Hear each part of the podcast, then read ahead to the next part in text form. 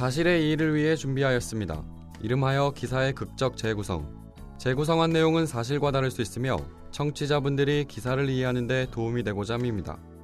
사실과 다를 수 있음을 유념하시기 바랍니다.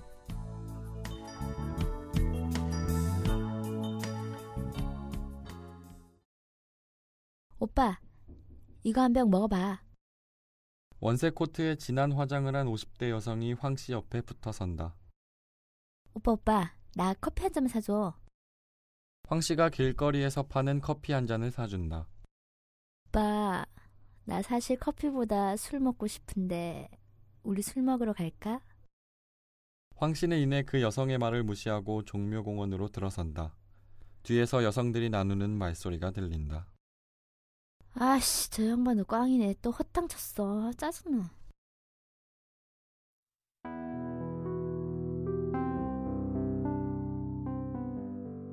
올해 77황 씨가 공원 입구로 들어섰다. 자주 봤던 얼굴들이 황 씨를 보고 손짓했다. 매일 보다시피 하는 얼굴들이라 반갑진 않지만 오랫동안 보이지 않는 얼굴이 있으면 서로 걱정하기 마련이었다. 최가가 요새 통 안 보이네. 몸이 아픈가? 홀로 지내는 할아범이 몸이라도 괜찮아야 할 텐데.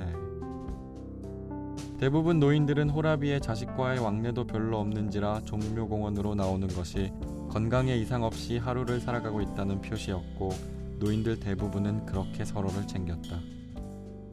구청에서 가져다 준 반찬으로 대충 끼니를 때우고 나온 황 씨는 속이 헛헛했지만 점심 무렵 무료로 나눠주는 밥이 나올 때까지 시간을 때워야 했다. 주머니에서 꼬깃꼬깃한 천 원짜리 한 장을 꺼냈다.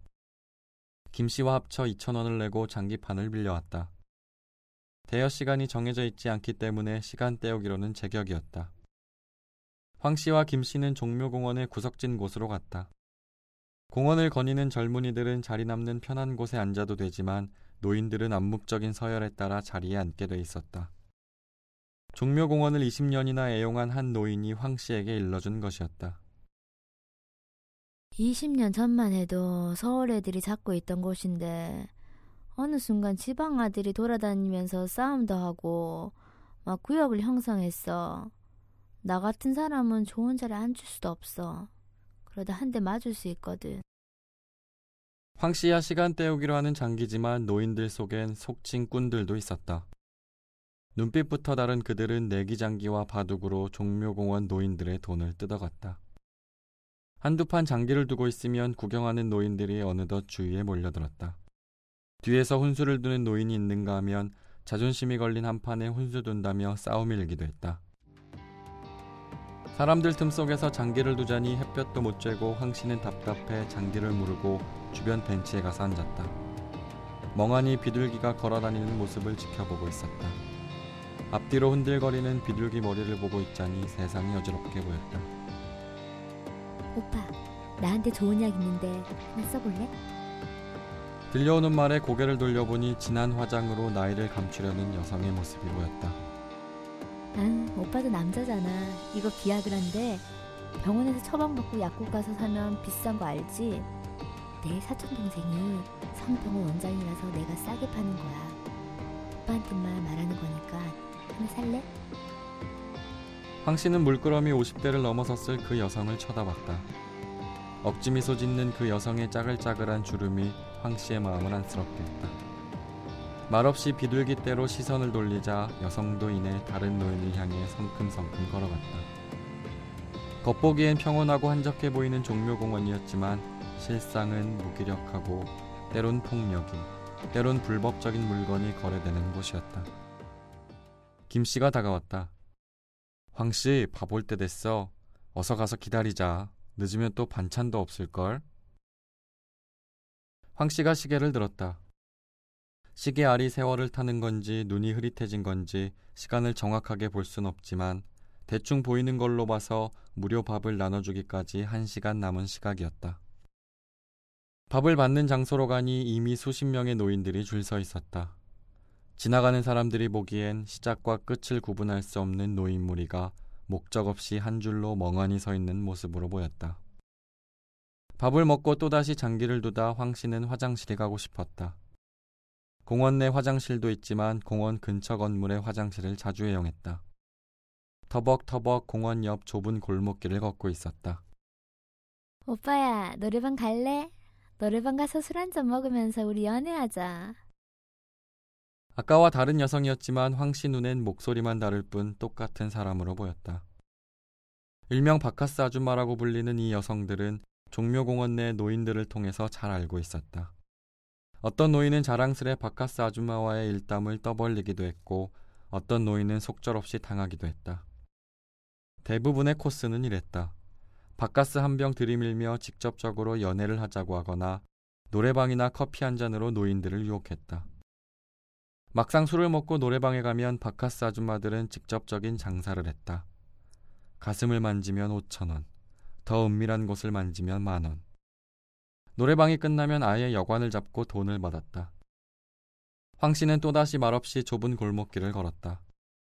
한 여성이 집요하게 따라오며 뒤에서 무엇이라 말을 계속했지만 황 씨는 듣지 않았다. 그저 목적 없는 하루에 몇 안 되는 목적지로 향할 뿐이었다. 자주 애용하는 허름한 건물의 화장실에서 나와 다시금 종묘공원 입구에 들어섰다. 햇살이 밝았다. 하지만 그 햇살은 저쪽의 노인들을 비춰주지 않는 것처럼 보였다. 멍하니 비둘기를 보거나 지나가는 차를 무심히 쳐다보는 노인의 모습은 황 씨의 모습이었다. 그들 사이를 유유히 헤엄치는 불법 약 판매원이나 바카스 아줌마도 결국 그들과 다를 바 없었다. 종묘공원은 한적하고 평온해 보이는 공원이지만 실상은 지독하게 외롭고 무기력한 곳이었다. 노인들의 알력 싸움도 존재하고 불법 의약품 판매와 성매매가 쉽게 발생하는 곳이었다. 종묘공원에 오는 모든 노인들은 알고 있다. 하지만 갈 곳 없는 노인들은 오늘도 그곳으로 하나둘 모여든다.